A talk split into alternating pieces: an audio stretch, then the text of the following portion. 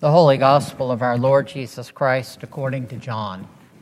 Glory to you, Lord Christ. There came a man who was sent from God. His name was John. He came as a witness to testify concerning that light, so that through him all men might believe. He himself was not the light, he came only as a witness to the light. Now, this was John's testimony when the Jews of Jerusalem sent priests and Levites to ask him who he was. He did not fail to confess, but confessed freely, I am not the Christ. They asked him, Then who are you? Are you Elijah? He said, I am not. Are you the prophet? He answered, No. Finally, they said, Who are you? Give us an answer to take back to those who sent us. What do you say about yourself? John replied in the words of Isaiah the prophet I am the voice of one calling in the desert, make straight the way of, for the Lord. Now, some Pharisees who had been sent questioned him Why then do you baptize if you are not the Christ, nor Elijah, nor the prophet? I baptize with water, John replied but among you stands one you do not know. He is the one who comes after me, the thongs of whose sandals I am not worthy to untie. This all happened at Bethany on the other side of the Jordan, where John was baptizing. The Gospel of the Lord. Praise, Praise to you, Lord Christ. In the name of God, Father, Son, and Holy Spirit. Amen.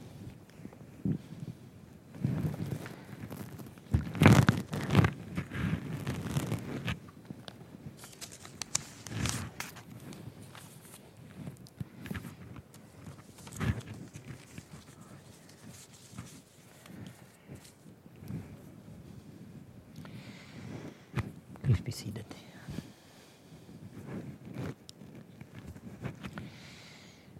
Today is the third Sunday of Advent, and we know that it's a little different because the candle on our Advent wreath lit for the third Sunday of Advent is a, a, rose color rather than the purple of the other three.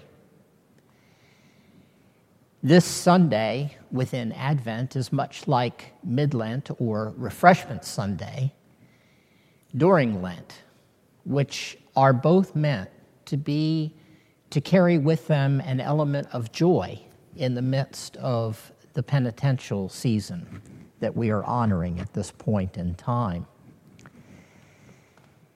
It is often called Gaudete Sunday because of the Latin word that opens the liturgy in the ancient uh, liturgies of the church. Gaudete being the, one of the Latin words for rejoice. There are other words in Latin for rejoice or for joy, but this one connotes that particular theme that we focus on in Advent, and that is anticipation. What are we anticipating?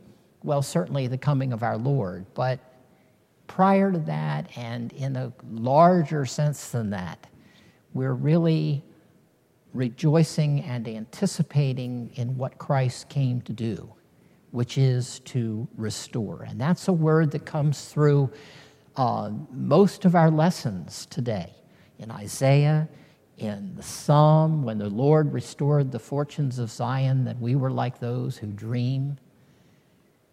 In Paul, when he starts by saying, rejoice.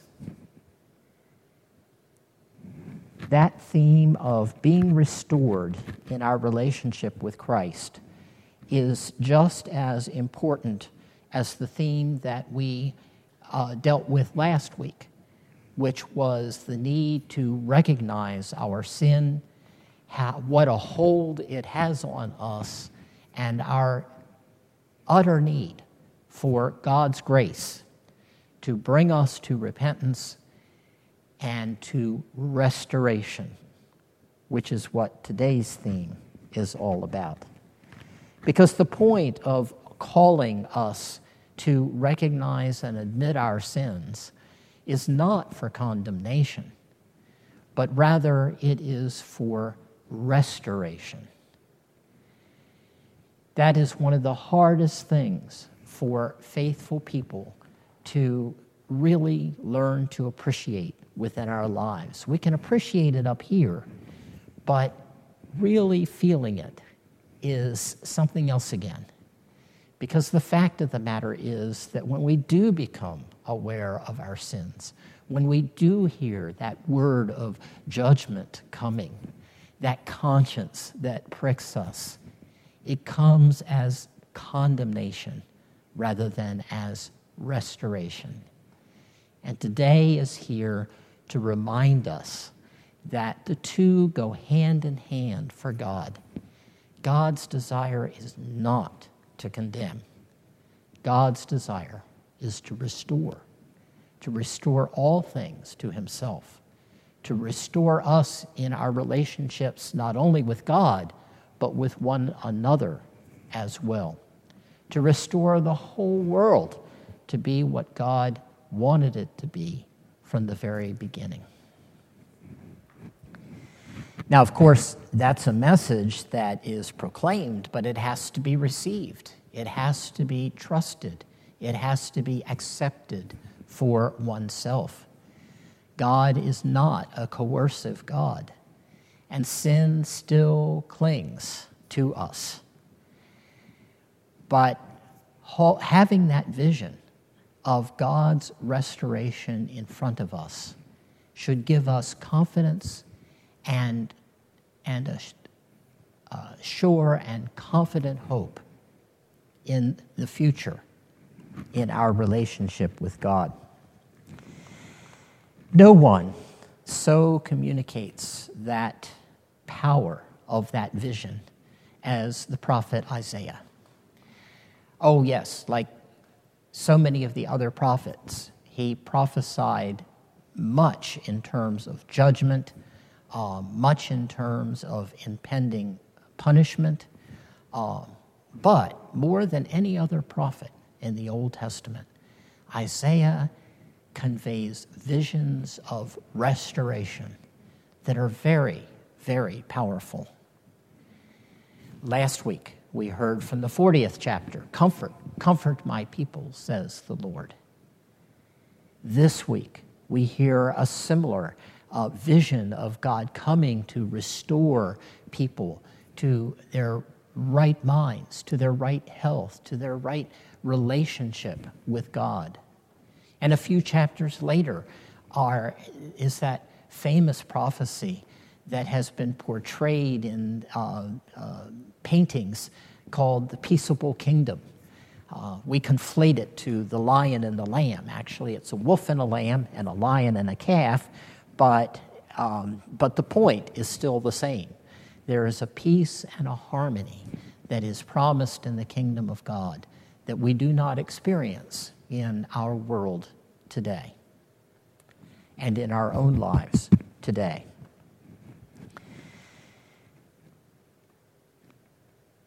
modern scholars tend to say that Isaiah was actually written by more than one person, but by several people who wrote under the name of Isaiah and in the spirit of Isaiah.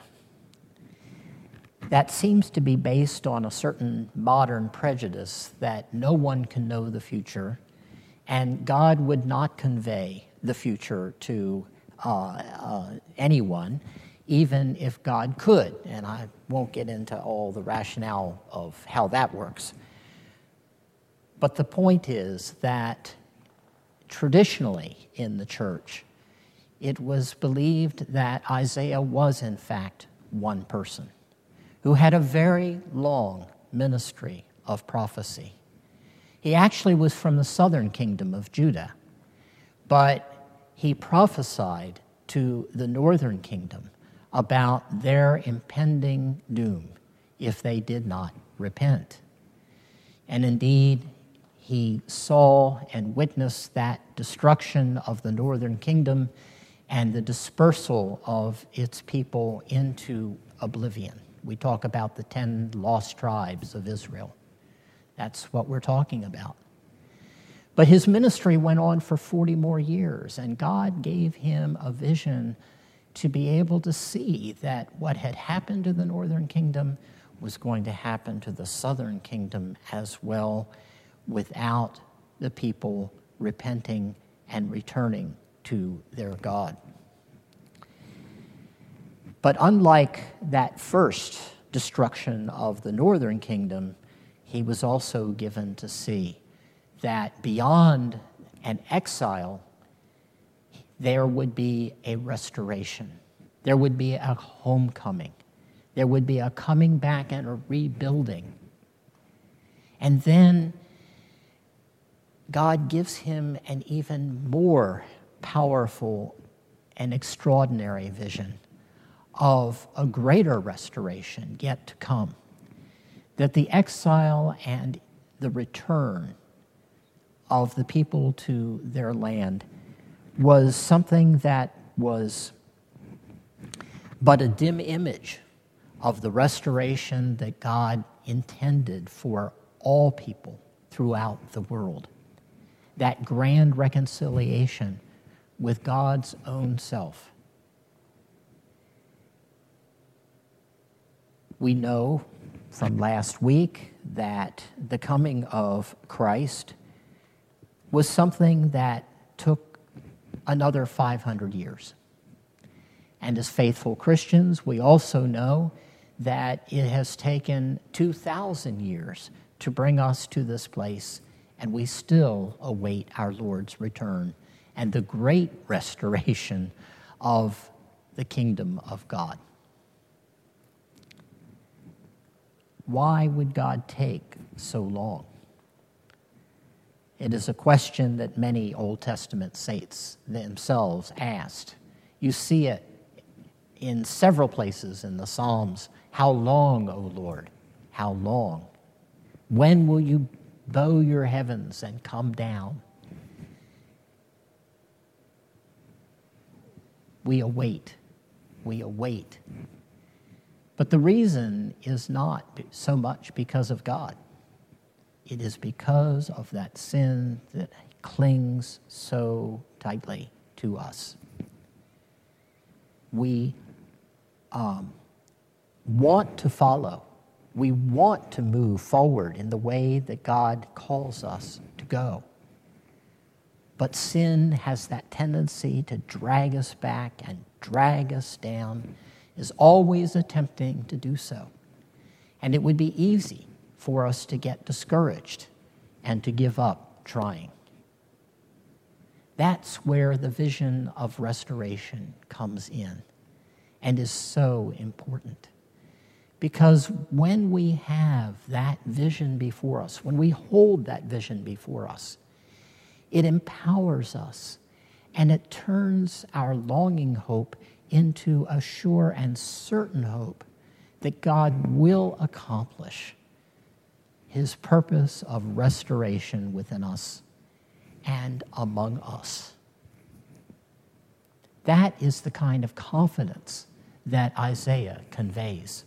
Some years ago, I had an Orthodox friend um, tell me about the Orthodox Study Bible, and um, I often read it, uh, finding helpful the commentaries, all of which come from the early theologians of the church.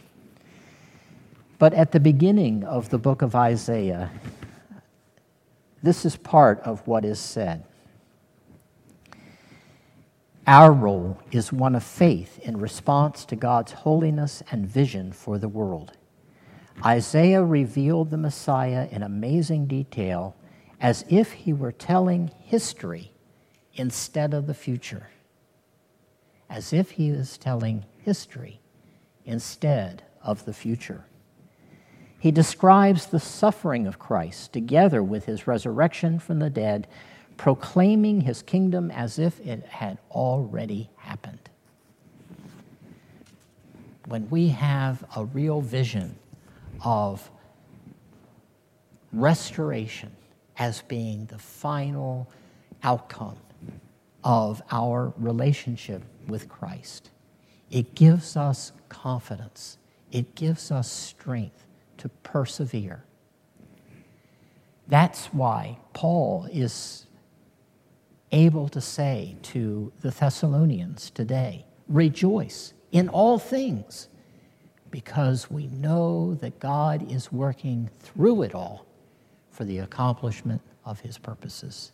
And elsewhere, of course, Paul says to work out our own salvation in fear and trembling, knowing that it is God who works within us, both to will and to do, according to his good pleasure.